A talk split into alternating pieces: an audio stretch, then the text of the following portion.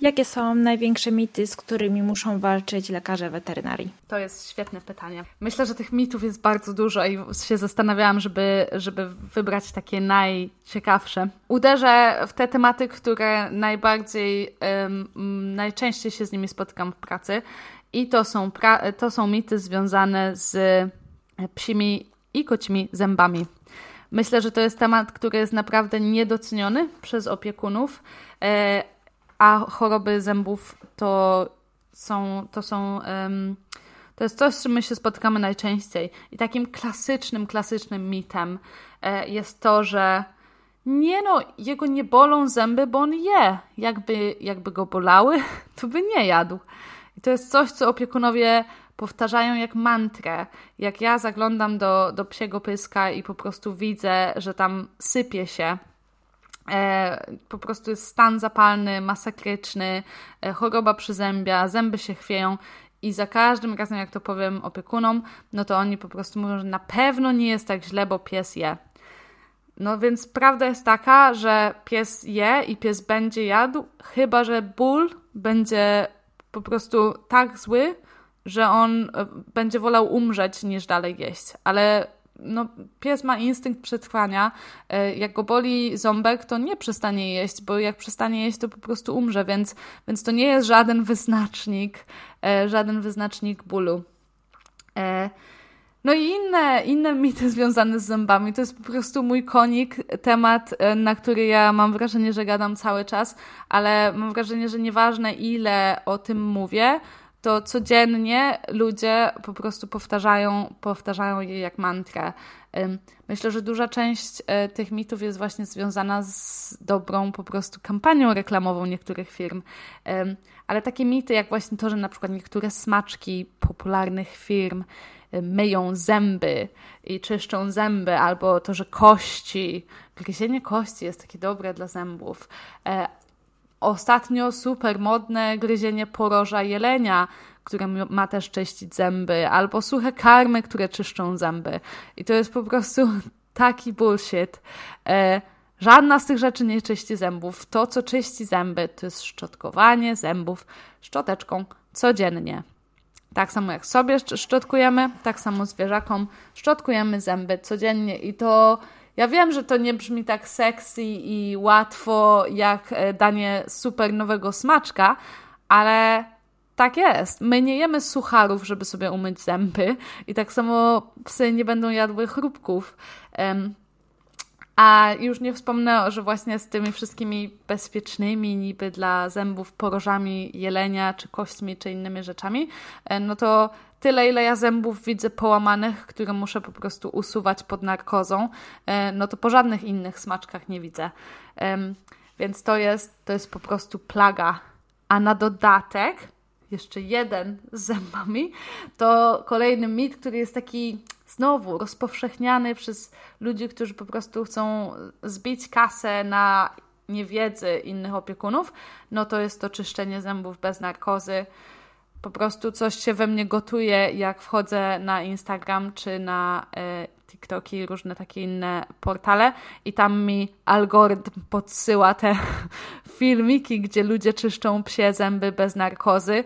Po prostu coś we mnie pęka, gdyż to jest po pierwsze niebezpieczne, po drugie bardzo nieprzyjemne dla zwierząt, a po trzecie to nic nie poprawia. W sensie to, że wyczyści ktoś zęby bez narkozy, a te zęby mają po prostu ogromną chorobę przyzębia e, i stan zapalny, takie czyste, ale chore zęby, one wcale nie są, nie są lepsze niż brudne, zdrowe, niż brudne chore zęby, gdyż, gdyż e, po prostu wyczyszczenie, wyczyszczenie chorych zębów, no to, no to jest tylko przypudrowanie problemu, który tak naprawdę tam cały czas siedzi. To ja chyba nie wiem o co chodzi. Na czym ten zabieg miałby polegać? Um, no więc czyszczenie zębów e, to jest po prostu używanie skalera, e, czyli po prostu takiego ultrason ultrasonicznego przyrządu do czyszczenia zębów. E, no i to jest zabieg, który jakby u ludzi możemy wyrobić wy, go na, bez narkozy. Wiadomo, powiesz komuś, żeby siedział z otwartą buzią przez godzinę w porządku. Natomiast u psów to jest zabieg, który zawsze musimy robić pod narkozą, gdyż po pierwsze jest to bardzo nieprzyjemne, po drugie choroba przyzębia to jest choroba pod linią e, dziąseł. Natomiast teraz coraz bardziej popularne robi się to. W UK jest to bardzo popularne. W Polsce też już nieraz widziałam, że grumerzy e, czy e, po prostu inne osoby bez kwalifikacji, no bo to nigdy nie są lekarze weterynarii, czyszczą zęby bez narkozy. No i wiadomo, wiele opiekunów e, się na to chwyci, no bo, no bo po co narkozy, jeszcze umrze pod narkozą, a tu można tak bezpiecznie wyczyścić ząbki. No i oni zawijają te biedne psy w jakiś ręcznik, trzymają mu ten pysk otwarty i po prostu szorują po, tym, po tych zębach tym skalerem. Jest to, tak jak mówię, nieprzyjemne, niebezpieczne, e, no i wcale nie prowadzi do wyleczenia zębów, które są, które są zajęte chorobą. Może usunąć kamień z powierzchni korony, natomiast nie usuwa kamienia pod, pod linią dziąseł, no i nie jesteśmy w stanie w ten sposób zidentyfikować, czy te zęby są chore, czy nie. Więc to jest plaga. Cieszę się, że, że tego jeszcze nie widziałaś. Mam nadzieję, że może to nie jest aż tak popularne, jak mi się, y, jak, jak jest w mojej bańce. E, natomiast obawiam się, że po prostu podobnie jak w Anglii się to rozprzestrzeniło, no to że w Polsce też się to rozprzestrzeni to może od razu powiedzmy, jak powinna wyglądać prawidłowa higiena psich zębów.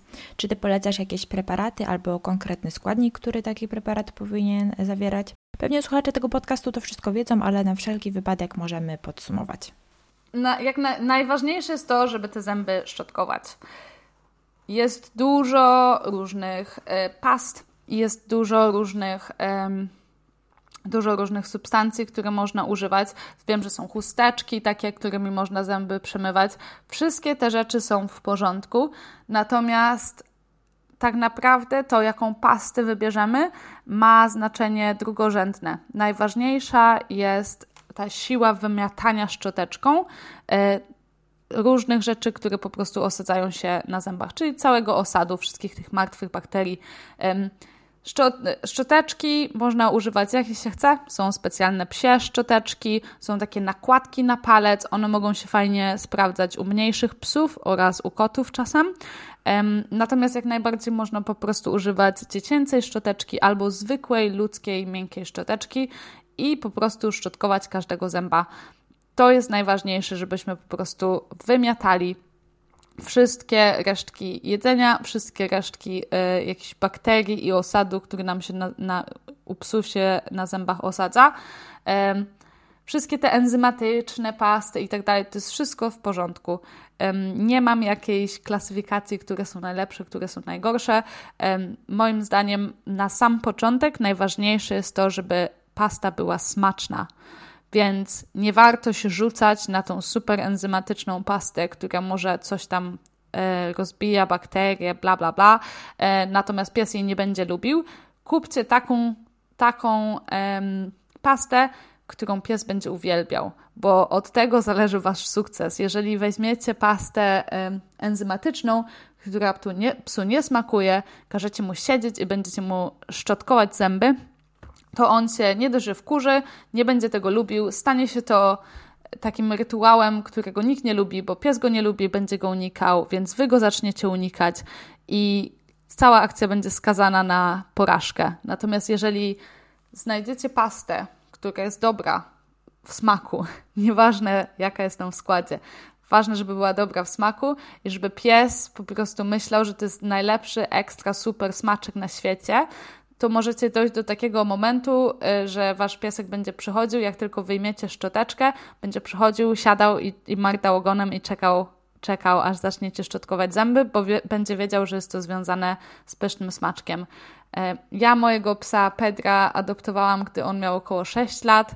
Nigdy nie miał mytych zębów wcześniej, miał je w dość dramatycznym stanie i po tym jak doprowadziłam je do porządku pod narkozą, e, wyczyściłam, usunęłam kamień, zęby, które po prostu nie dawały się, e, nie dało się ich zachować, to też je usunęłam i był wyleczony stan zapalny w buzi.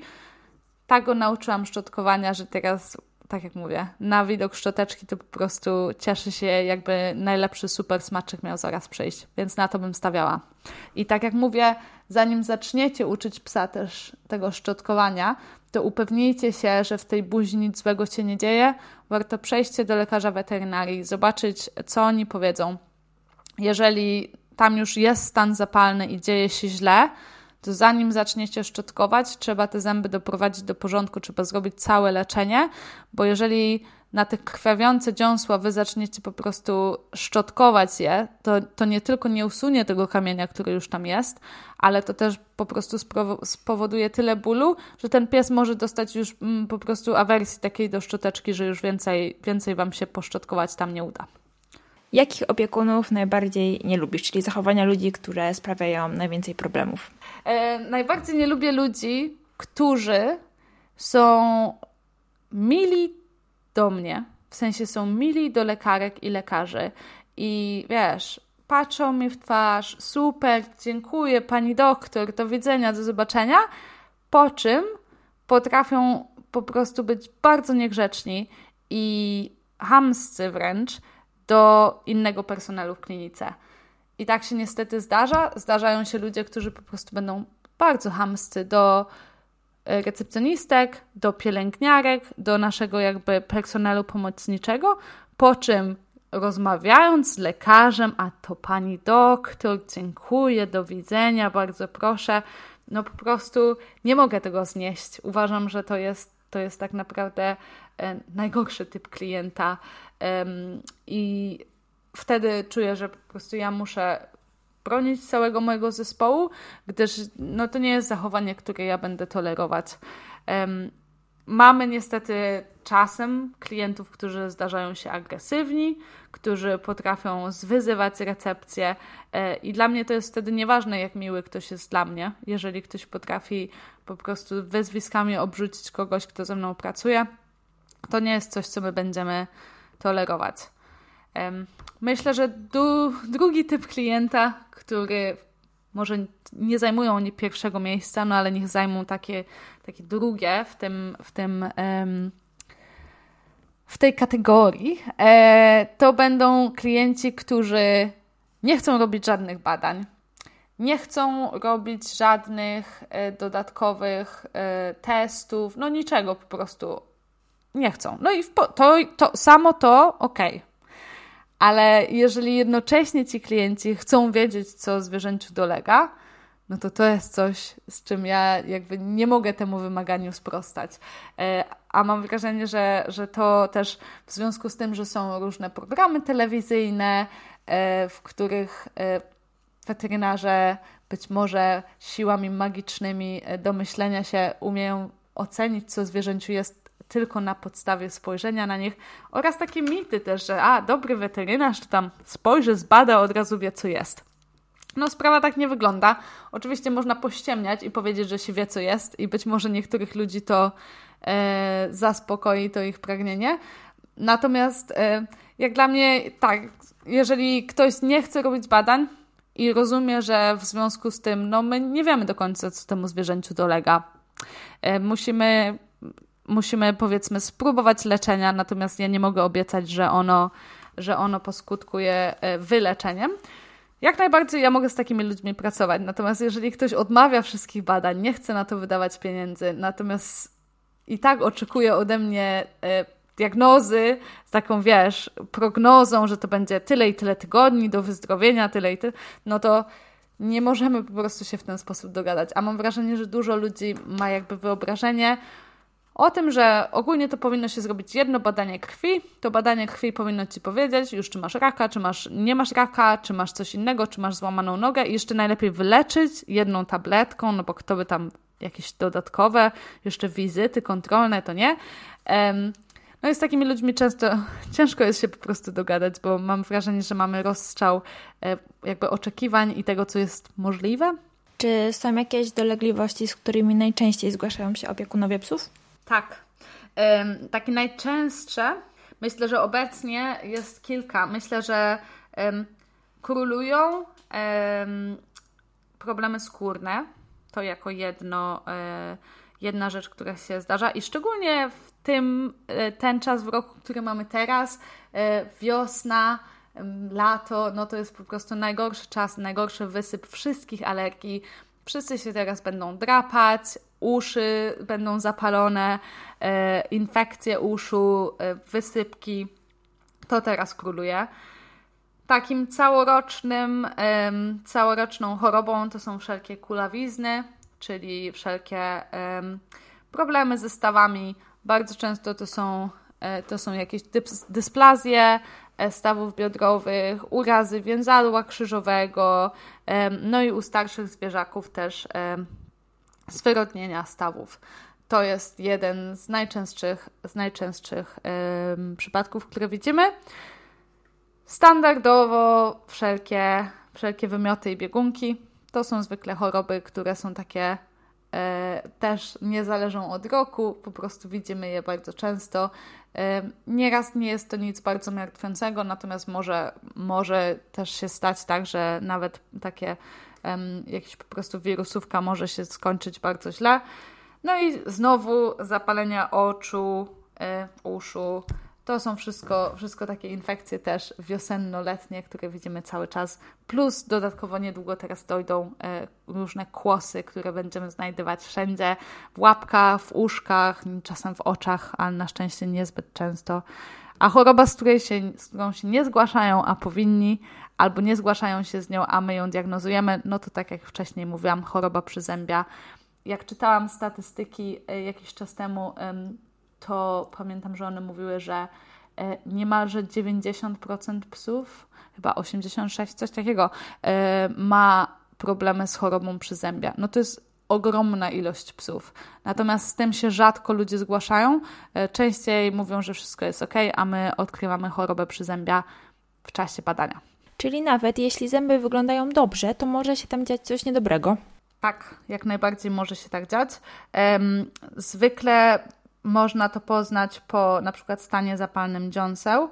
E, natomiast nieraz może być tak, że, że wszystko wygląda w porządku od zewnątrz, e, natomiast gdy, gdy my spadamy te zęby pod narkozą oraz gdy zrobimy RTG, które powinno być nieodłącznym, nieodłączną częścią badania stomatologicznego, okazuje się, że dzieją się różne rzeczy, o których nie wiemy.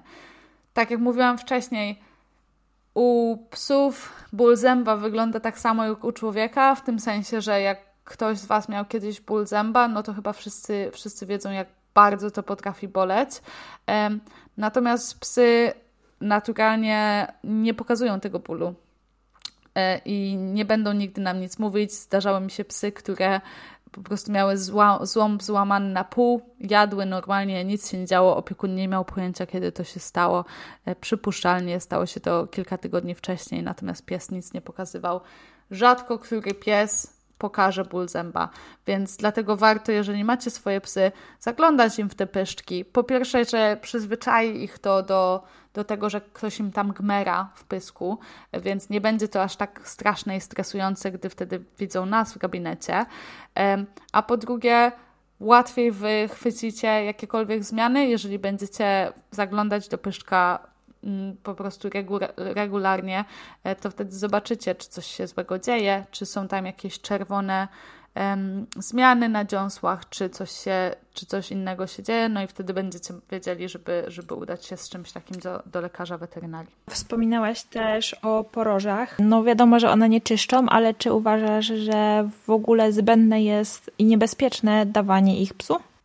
Ja, z mojego doświadczenia one się stały bardzo modne z jakiegoś powodu yy, i są tak reklamowane jako bezpieczne dla psich zębów. Yy, powiem tak, ja bym moim psu, mojemu psu nie dała poroża i wyrywałam wiele zębów złamanych na porożach. Więc ciężko jest mi yy, zobaczyć benefity podawania poroży e, psu. Ogólnie one są bardzo twarde. No i po prostu narażają wasze psy na to, że złama, złamie im się ząb. Ja wiem, że psy uwielbiają to gryźć i naprawdę Pedro, jakbym mu dała takie poroże, na pewno by uwielbiał je sobie rzuć. Natomiast wszyscy stomatolodzy e, weterynaryjni bardzo odradzają. No i tak jak mówię, ja bym nie ryzykowała zbyt wiele, zbyt wiele zębów i to tych zębów bardzo ważnych, bo to nieraz ten ząb łamacz, największy ząb na górze, właśnie łamie się na porożu. No i niestety, niestety jak się tak stanie, no to zwykle nic się nie da zrobić oprócz ekstrakcji, więc moim zdaniem gra nie warta świeczki. Czy poza zębami opiekunowie psów bagatelizują też higienę oczu i uszu, co powinien robić każdy świadomy opiekun? Najważniejsze e, z oczami i uszami e, moim zdaniem jest przyzwyczajenie psów do dotyku, e, w sensie do tego, że właśnie ktoś im za, zagląda w uszy, że ktoś patrzy w oczy, czy ktoś zakrapia te oczy. Nie trzeba w większości przypadków robić jakichś w sensie, jeżeli macie zwykłego, zdrowego psa, który nie ma historii y, zapaleń uszu, nie ma historii zapaleń oczu, nie trzeba tam zwykle u nich robić jakichś specjalnych rzeczy. Wiadomo, że jeżeli macie pieska, który ma takie jakiś miks pudla i one mają pełno włosów w uszach, no to trzeba te włosy usuwać. Natomiast y, jeżeli macie psa, który jest zdrowy, nic się u niego nie dzieje, to tak naprawdę tych uszu jakoś specjalnie czyścić nie trzeba. Raz na jakiś czas można użyć po prostu e, takiego płynu do higieny uszu. E, natomiast to jest bardzo indywidualne. Są psy, u których wystarczy tak zrobić raz na kilka miesięcy, tak naprawdę. Nie trzeba nic specjalnego robić. Natomiast są psy z tendencją do zapaleń, różne spaniele, labradory, wszystkie te takie psiaki, o, buldożki francuskie, u których warto te uszy czyścić, nawet codziennie u niektórych, e, więc myślę, że to warto do, dobrać indywidualnie. Natomiast warto przede wszystkim te zwierzaki przyzwyczaić do tego, że my coś z tymi uszami robimy i coś z tymi oczami robimy. Bo jeżeli wy uszu waszego psiaka nigdy nie dotykacie, nigdy do nich nie zaglądacie, a później ten pies będzie miał zapalenie ucha, gdzie trzeba zakrapiać ucho dwa, trzy razy dziennie, no to może się to okazać niewykonalne, e, gdy pies po prostu nienawidzi, jest to dla niego coś obcego, w dodatku to ucho boli, no i wtedy zaczyna się wielka walka. Tak samo jest z oczami. Tak jak wspominałam wcześniej, niestety po pandemii miałam cały wysyp pacjentów, u których na przykład pojawili się z jakimś prostym schorzeniem w stylu po prostu zapalenie, zapalenie spojówek. To nie jest jakaś choroba zagrażająca życiu, e, natomiast jest to choroba, która wymaga kropelek do oczu e, dwa czy cztery razy dziennie przez tydzień i dla wielu opiekunów okazało się to zadaniem nie do wykonania, bo pies po prostu nie toleruje zbliżania mu się do oka kropelkami. Mieliśmy duży problem, gdyż ciężko jest podać leki, które dotrą do oka. E, wiele leków, które na przykład możemy podać w tabletce, one do oka wcale nie penetrują, więc jedynym sposobem jest podanie kropelek. Jeżeli pies nie toleruje kropelek, no to zaczyna się ciekawie. Więc ja to, na czym bym się skupiła, mając zwierzaka w domu, to po prostu taki trening kooperacyjny, uczyć, uczyć psa, że dotykamy paluszków, dotykamy opuszek, dotykamy ogona, y, macamy go po brzuszku, właśnie oczy, uszy, zaglądamy w pyszczek.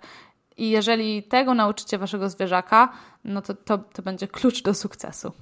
A nie spotykasz się z takim ignorowaniem na przykład zacieków, szczególnie jak są takie żółte plamy pod oczami u białych psów? Oczywiście, że tak to jeżeli mamy zacieki, to jak najbardziej wtedy, wtedy to nie jest taka ich uroda, tylko zwykle jest problem okulistyczny.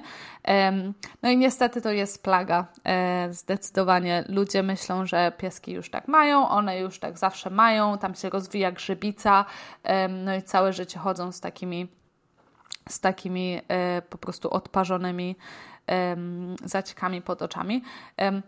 Jak najbardziej, jeżeli wasz pies ma zacieki pod oczami, udajemy się do lekarza weterynarii, żeby on się y, przyjrzał, co się tam dzieje, żeby zbadał, co się, co, co, w jakim stanie są kanaliki łzowe, czy da się z tym coś zrobić, gdyż to może być, tak jak mówisz, y, symptom choroby, a nie taka ich uroda.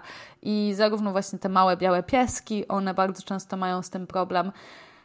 oraz wszelkie pieski brachycefaliczne. To jest standard.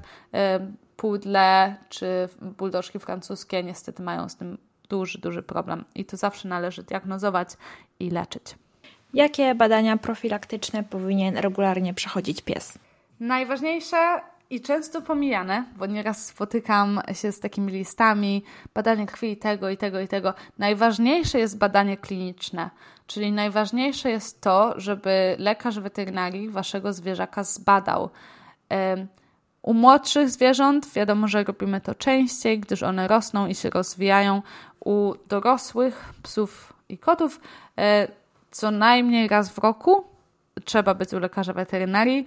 Oczywiście, jeżeli wasz, wasz zwierzak ma jakieś e, choroby, no to robimy to częściej.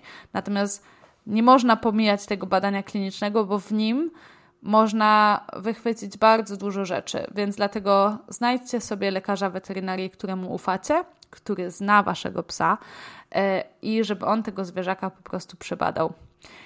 Oprócz tego idealnie byłoby też robić badania dodatkowe i takim powiedzmy standardem minimum, które ja na pewno robię u swoich zwierzaków, no to jest badanie krwi obejmujące standardową biochemię, morfologię, jonogram.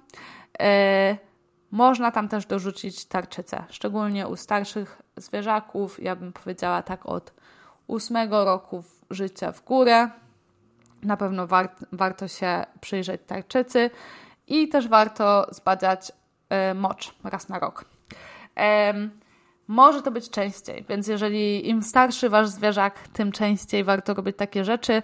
Im więcej ma chorób, tym częściej to robimy, więc to jest bardzo indywidualnie dobierane. U niektórych zwierzaków takie badania robimy co trzy tygodnie, zależnie od tego, jeżeli, jakie, tam, jakie tam e, jednostki chorobowe mają, ale dla takiego zdrowego psa i kota raz w roku badanie krwi i moczu jest ok.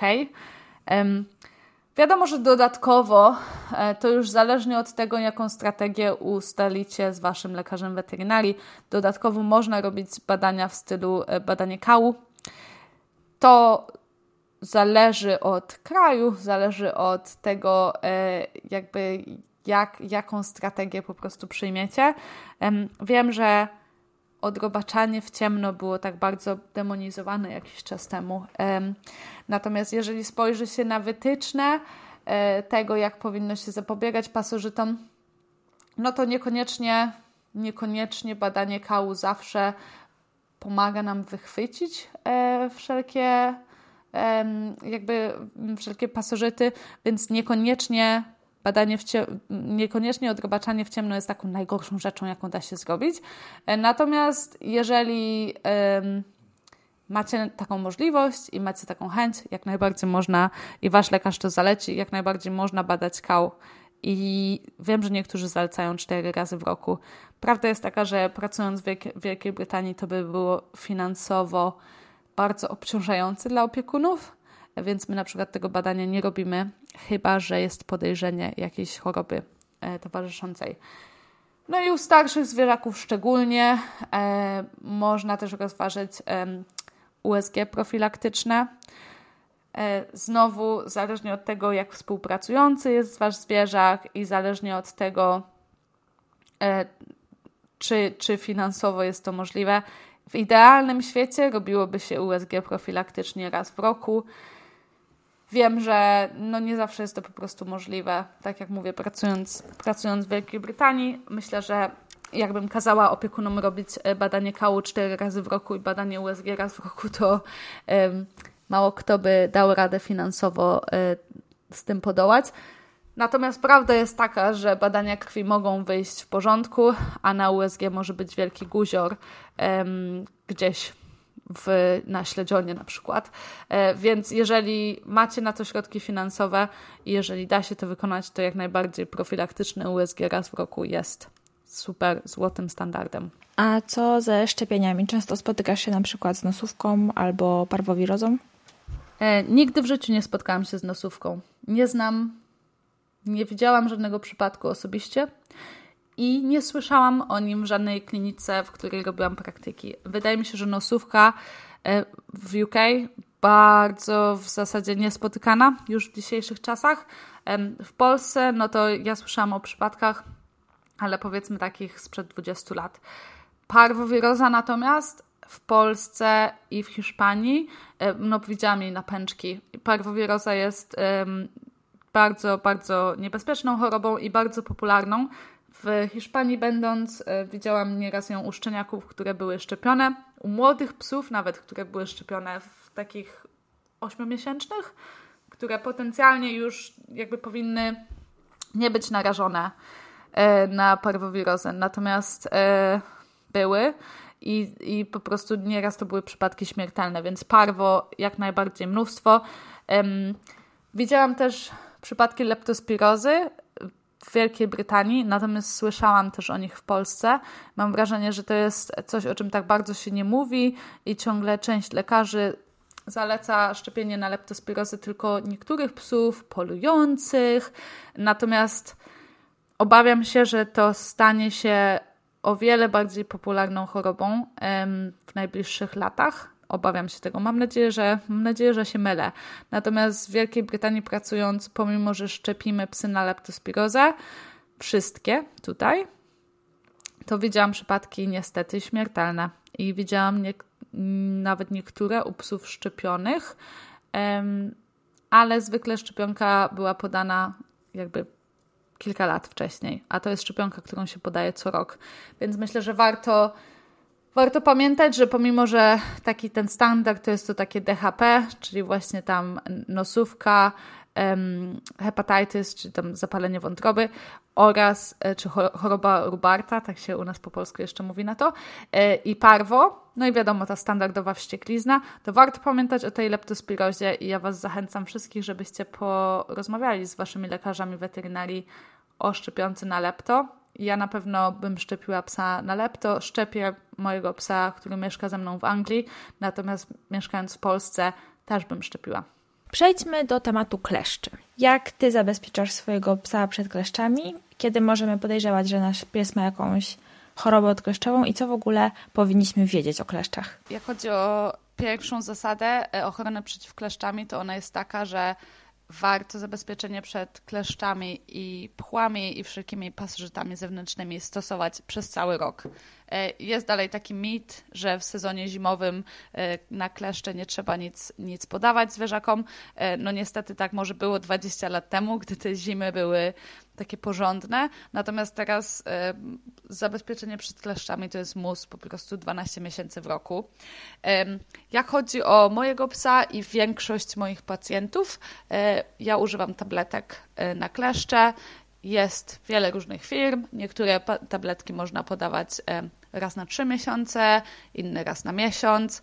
Tak naprawdę nie ma wielkiej różnicy pomiędzy większością takich głównych marek. Nie będę tutaj podawać nazw, żeby, żeby nie być posądzoną o jakieś bycie sponsorowaną przez Big Pharma.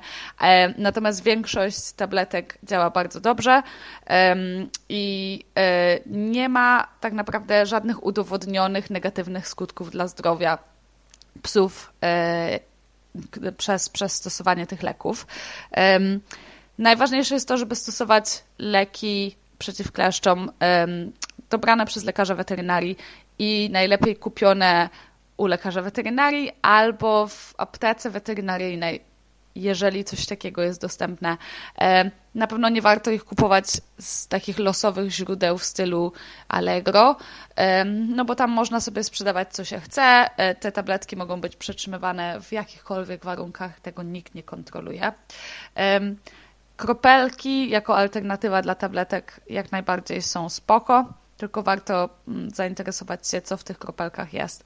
Znowu, najnowsze środki które powiedzmy y, są na rynku od nie wiem, gdzieś 10 lat, no to będą jak najbardziej ok. Natomiast jakieś takie przestarzałe y, produkty w stylu taki standard Fipronil, y, który był używany przy, przez wiele, wiele lat, no to po prostu on nie działa i to nie działa ani na pchły, ani na kleszcze, więc nie warto, nie warto go używać. Są też obroże, i znowu ta sama zasada, e, jakaś obruszka kupiona w zoologu to nie za bardzo nam pomoże. Natomiast obroża, od, e, jakby, która jest też lekiem weterynaryjnym, może działać. Ja wolę tabletki w porównaniu do kropelek i obró obróżek, dlatego że mają kilka zalet, na przykład obroże. Muszą być noszone cały czas i muszą być też dość ciasno na szyi, żeby po prostu stykały się skórą, ze skórą i dzięki temu, żeby działały. Często te obruszki po prostu, one sobie tak luźno latają na szyi, no i taka obroża nie chroni przed żadnymi pasożytami. Kropelki znowu w większości są ok, natomiast warto pamiętać, że nieraz, nieraz z kropelkami jest tak, że jak zwierzaka zakropimy, a on sobie, nie wiem, na następny dzień wskoczy do jeziorka, albo spadnie deszcz, albo wykąpiemy go, no to te kropelki mogą nie działać. Moim zdaniem tabletki są w tak 95% przypadków najlepszą opcją. No i tak jak wspomniałam, jest dużo takich e, stereotypów, czy może takich miejskich legend nawet e, na temat tego, że och, te tabletki nie wiadomo jak obciążają wątrobę, czy nerki, czy w ogóle powodują raka i tam 100 tysięcy różnych innych złych rzeczy. To są wszystko mity. Nigdy, nigdy nie spotkałam się z niewydolnością wątroby wywołaną przez tabletki na kleszcze. Jakby takie rzeczy się działy, to te leki nie byłyby dopuszczone do obrotu. Więc e, nie warto się bać tego i jeżeli ktoś z Was ma zwierzaka, który już jest w jakiś sposób obciążony, na przykład ma chorobę nerek albo chorobę wątroby, czy cokolwiek innego, no to na pewno warto przyłożyć się do tego, żeby on był porządnie zabezpieczony przed kleszczami, gdyż ja bym się bardziej obawiała, obawiała tych wszystkich chorób, które kleszcze mogą na waszego zwierzaka przy, przenieść, niż tam jakichś tych mitycznych mitycznych efektów ubocznych tabletek. Wiadomo, że warto przetestować, też każdy zwierzak jest inny i warto spróbować, czy dana tabletka na waszego zwierzaka działa, bo mogą się zdarzyć jakieś takie e, efekty uboczne w stylu biegunki, albo wymioty, albo coś takiego, jak po każdym, każdym innym leku. Natomiast nie warto się ich bać. Tak jak mówię, ja u swojego psa stosuję tabletki i bezpieczne są jakby na tyle, że, że nie boję się stosować ich u swojego psa, który ma już prawie 10 lat. Jak chodzi o ryzyka związane z kleszczami, bo wiadomo, że same kleszcze, no to nie jest miłe mieć kleszcza, one wyglądają brzydliwie, trzeba je usuwać i tak dalej. Natomiast najbardziej boimy się chorób, które są przenoszone przez kleszcze. Mm, na szczęście ja pracuję w Wielkiej Brytanii, gdzie jeszcze to ryzyko chorób przenoszonych przez kleszcze jest minimalne. Natomiast w Polsce E, niestety takie choroby jak właśnie babesia e, czy e, anaplazma, inne różne choroby związane z klaszczami są bardzo, bardzo popularne. Znowu, kiedyś to było tak, że na przykład w Krakowie myśmy, myśmy babeshi nie spotykali. Natomiast już od kilku lat wszyscy moi znajomi, którzy pracują w, na, właśnie w Krakowie czy we wszystkich innych miejscach Polski, no to standardowo spotykają się z tymi chorobami odkleszczowymi. Jak chodzi o objawy takich chorób, problem z nimi jest taki, że one mogą przypominać tak naprawdę wiele innych schorzeń, czyli to nie są jakieś bardzo specyficzne objawy. Zwykle to jest gorsze samopoczucie, gorączki, wymioty, mogą być jakieś biegunki, natomiast te choroby mogą być śmiertelne. Więc e, w każdym takim przypadku warto na pewno kontaktować się z lekarzem weterynarii jak najszybciej, ale kluczem jest zabezpieczanie zwierzaka 12 miesięcy w roku. Najlepiej wybrać sobie zawsze tak dolecam, doradzam moim klientom, wybrać sobie jeden dzień w miesiącu. Jeżeli to będzie pierwszy dzień miesiąca, dużo ludzi, dużo ludzi chce, żeby tak było, bo wtedy zawsze pamiętają, to jest ten pierwszy dzień miesiąca, kiedy zwierzak dostaje tabletkę i zaznaczać to sobie w kalendarzu, upewnić się, że, że na pewno zawsze, zawsze ten zwierzak jest no, na tip-top z zabezpieczeniem przeciw kleszczom. Czy znalezienie nabitego krwią kleszcza to jest powód do paniki? Niekoniecznie jest to powód do paniki. Na pewno warto się zastanowić, e, czy na pewno nasz zwierzak dostał te leki, które powinien dostać przeciw kleszczom. Jest też, e, więc jakby zobaczyć, czy na pewno tą tabletkę dostał, czy tą tabletkę kupiliśmy ze sprawdzonego źródła e, i zastanowić się, jeżeli nie, to warto porozmawiać z Waszym lekarzem weterynarii, czy e, może przemyśleć zmianę leków przeciw kleszczom na coś innego. Wiem, że są takie popularne opinie, że można na przykład zrobić badanie tego kleszcza na obecność tych chorób odkleszczowych. Ja obecnie nigdy się nie spotkałam z wykonywaniem takiego badania i z tego, co w sensie nie robiłam go e, u, e, jakby jako lekarka. I z tego, co kojarzę, no to są podzielone zdania, na ile takie badanie e, jakby da nam dużo informacji. Na pewno warto wtedy takiego zwierzaka obserwować, gdyż jeżeli pojawią się symptomy choroby odkleszczowej, to nie będzie to od razu, w sensie to nie będzie jutro, jeżeli zwierzak miał kleszcze dzisiaj, tylko zwykle to jest na przestrzeni kilku tygodni. I na pewno warto wtedy po prostu bardziej się przyglądać, jak nasz pies się czuje. Natomiast to nie jest tak, że każdy kleszcz przynosi, przynosi na pewno warto przeglądać swojego psiaka po prostu po każdym wypadzie na jakieś łąki do lasu i tak dalej. I warto tego, psa, tego kleszcza starać się usunąć jak najszybciej, gdyż im dłużej on jest przyczepiony i właśnie im bardziej się opije, no to tym większe jest ryzyko tego, że po prostu zdąży coś, coś naszemu psu przekazać, w sensie jakąś chorobę potencjalnie. Co warto mieć w apteczce dla psa i jak sobie radzić w nagłych przypadkach. Na pewno warto e, mieć takie podstawowe rzeczy do zabezpieczenia wszelkich ran, wszelkich skaleczeń. E, ja bym na pewno, na pewno trzymała troszkę gazików, jakieś takie podstawowe opatrunki. Warto mieć też coś do odkażania, odkażania takich małych ran. E, może być to jakiś płyn z chlorheksydyną, może to być ten taki standardowy Octenisept. Wydaje mi się, że każdy w zasadzie ma coś takiego. Z takich ważnych rzeczy to też warto mieć rzeczy, które zabezpieczą e, jakieś ranki czy skaleczenia, które pies może rozlizać. Więc na przykład ja bym, ja bym polecała, jeżeli szczególnie wybieracie się na jakieś wędrówki, wiadomo, że tam jest zawsze ryzyko, że pies nadepnie na jakieś szkło albo coś innego ostrego. E, bucik jest bardzo dobrą opcją, gdyż możecie w ten sposób łatwo zabezpieczyć po prostu e, e, opuszki u zwierzaka, jeżeli on nadepnie na coś ostrego i w ten sposób nie będzie, po pierwsze nie będzie w stanie tego lizać e, i zrobić tam jakieś masakry, a po drugie będzie w stanie chodzić bez zanieczyszczania tej rany. I warto mieć też kołnierz dla psa. Ja wiem, że one tego nienawidzą i ja też nienawidzę e, jakby no po prostu mówić opiekunom, że ich zwierzak musi nosić kołnierz, ale prawda jest taka, że nieraz mała ranka albo małe po prostu skaleczenie może później e, przeobrazić się w ogromną, zainfekowaną ranę, jeżeli pies nad tym popracuje przez kilka godzin swoim jęzorem i po prostu będzie lizał i lizał, lizał. E, są jakieś takie mity, które dalej krążą, że e, ślina psów ma działanie antybakteryjne, więc jak one liżą, to sobie tam odkażają tą ranę. No to jest to nie jest prawda. E, one jak liżą, to nie, nie dość, że mechanicznie po prostu uszkadzają tą ranę, to może nawet jakby ślina miała jakieś działanie antybakteryjne, to one mają po prostu tyle bakterii w pysku, że wszystkie te bakterie tam wprowadzają, więc mogą po prostu uszkodzić uszkodzić sobie dalej tą ranę, więc warto mieć kołnierz. Może to być taki właśnie standardowy lampa, e, którą zakładamy psu na głowę.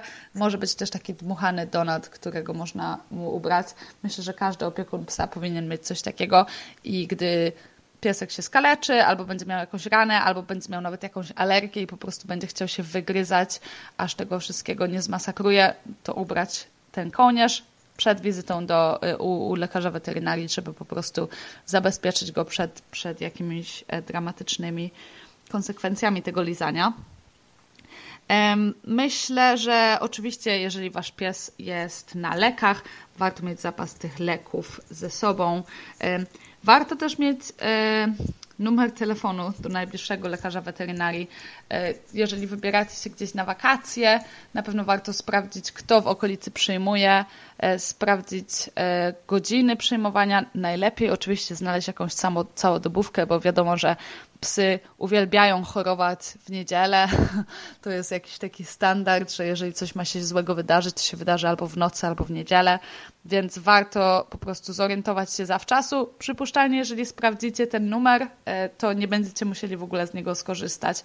Natomiast warto, warto wiedzieć po prostu, gdzie się kierować w takim, w takim wypadku. Um, no i z takich podstawowych rzeczy to tyle.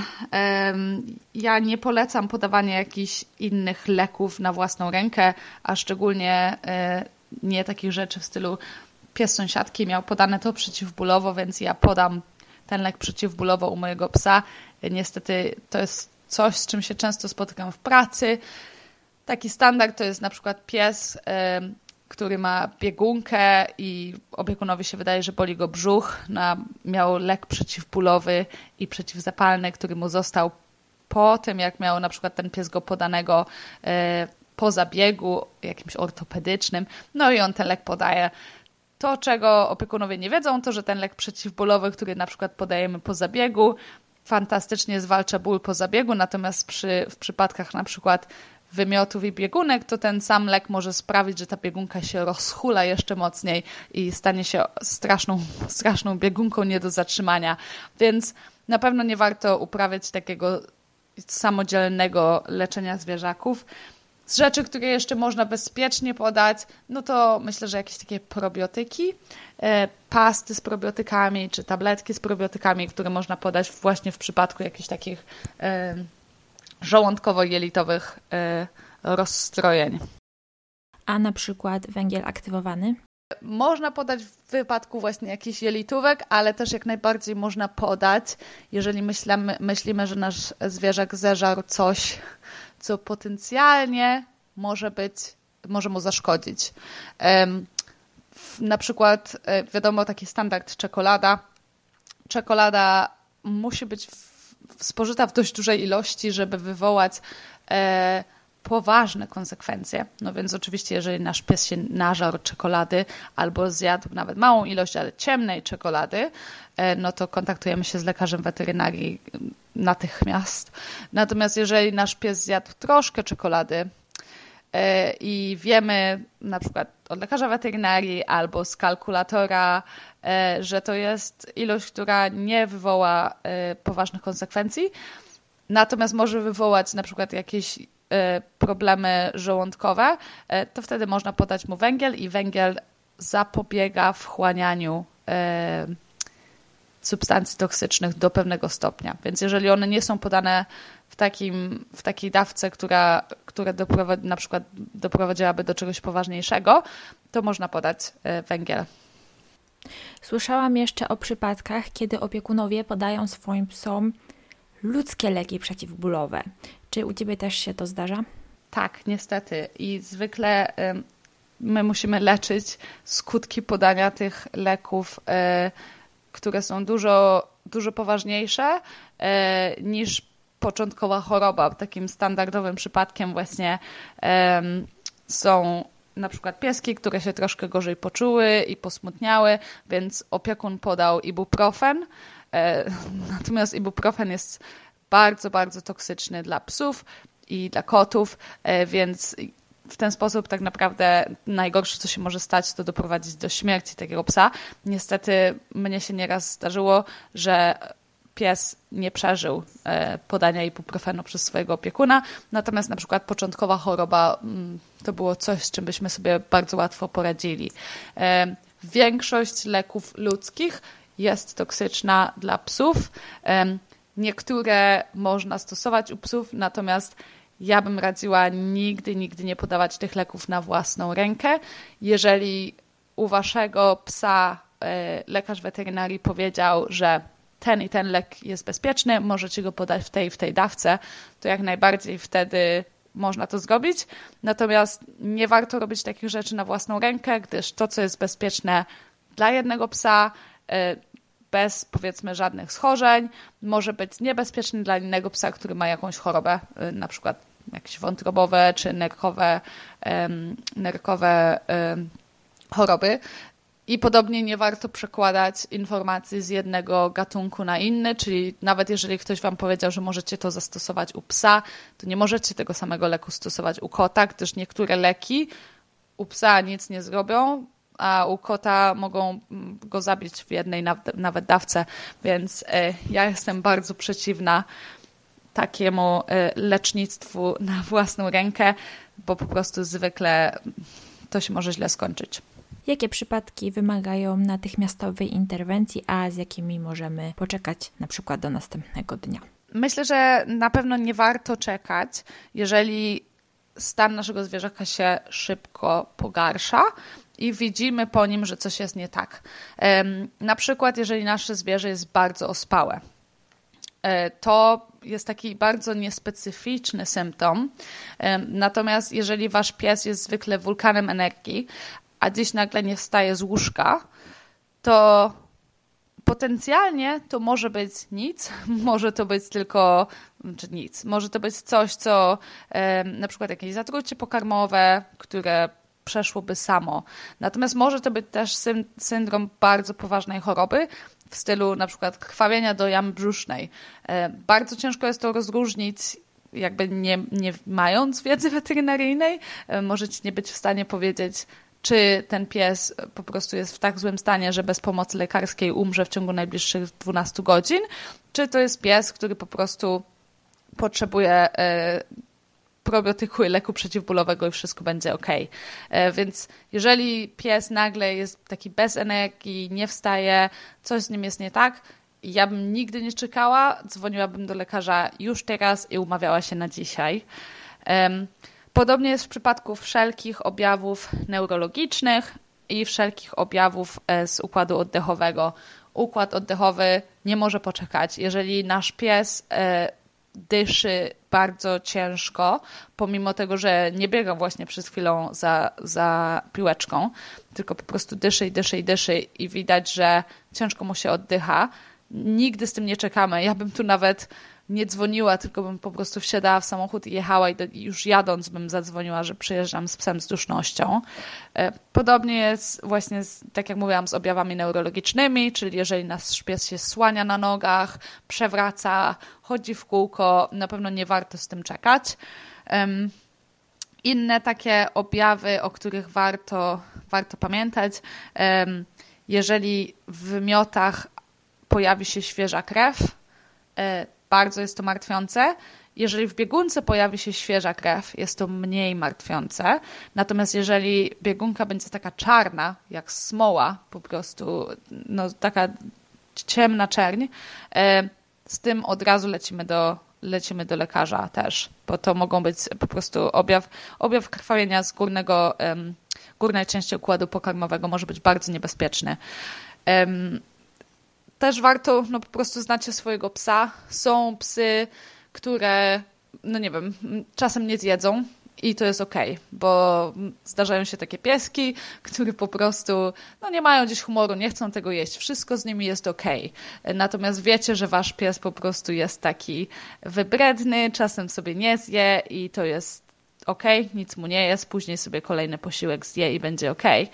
Natomiast jeżeli macie takiego psa jakim jest mój pies. E, mój pies Pedro, on jest bardzo zmotywowany jedzeniem. Jedzenie to dla niego życie. On po prostu zjada wszystkie śmieci, niestety, ale zjada też po prostu wszystko, co mu dam. No ja, jak mu podaję tabletki, to on siada i bierze to z ręki, i, i to jest dla niego główny cel życia. Jeżeli Pedro by nie zjadł śniadania, to ja bym z nim jechała na ostry dyżur natychmiast, bo bym wiedziała, że z tym psem musi być coś nie tak, jeżeli on nie je. E, musi się bardzo, bardzo źle czuć. Więc jeżeli wasz pies jest takim typem psa, który żyje dla jedzenia, a nagle nie je, no to znowu ja bym z tym nie czekała. Natomiast do tego no, musicie znać swojego psa, wiedzieć, wiedzieć jaki on jest. Ze wszelkimi pogryzieniami, Także zawsze jedziemy do lekarza weterynarii. E, nieraz, e, w sensie, jeżeli są rany, które przeszły przez skórę, jeżeli jeżeli wasz pies został ugryziony przez innego psa i patrzycie, a tam jest tylko taka mała ranka, no taka, taka okrągła e, od zęba e, i wydaje wam się, a to nic, no tam na pewno nic się złego nie będzie działo, tylko przeszło przez skórę, trochę krwawi, ale już przestało. E, zawsze warto z tym jechać, bo musicie pamiętać, że takie rany od pogryzienia to są często rany kłute i rany szarpane, więc nieraz to będzie wyglądało tak, że z zewnątrz tam się wydaje, że jest jedna dziurka, czy tam dwie dziurki, natomiast nieraz te dziurki, one doprowadzają do tego, że po prostu pod skórze całe po prostu może być yy, uszkodzone przez to, przez to pogryzienie i te rany bardzo się infekują. Należy się z nimi zająć tak naprawdę od razu, bo im później, tym gorzej. E, więc zawsze z pogryzieniami leczymy, le, lecimy do lekarza. No i to jest coś, o czym myślałam kiedyś, że nie, nie trzeba o tym ludziom mówić, natomiast po tym, jak widziałam kilka przypadków, które zostały potrącone przez samochód, ale wyglądały ok i opiekunowie dopiero przyszli trzy dni później, bo jednak z psem nie było ok, no to tak, jeżeli wasz pies zostanie potrącony przez samochód, to nieważne, że on potrącił go samochód, on wstał i sobie poszedł dalej. Z takim psem zawsze zawsze jedziemy do kliniki. E, tak samo jakby was potrącił samochód, nikt wam nie pozwoli po prostu pójść do domu i tam dalej sobie prowadzić wasze życie, bo nic was nie boli, tylko zawsze trzeba jednak pojechać i po prostu się przebadać, żeby się upewnić, że nic złego się nie dzieje. Tak samo jest z psami, bo pies może wyglądać ok i może z zewnątrz wyglądać w porządku, natomiast w środku może się wykrwawiać. Jeżeli poczekacie dwa dni, no to po prostu może być już po psie, więc taka może oczywistość, ale z mojej praktyki wynika, że to nie jest oczywistość dla każdego. Na dzisiaj to wszystko. Dalszy ciąg rozmowy już za tydzień. Tradycyjnie zachęcam do obserwowania podcastu Kochamy Psy na Facebooku i mojego Instagrama. Linki znajdziecie w opisie.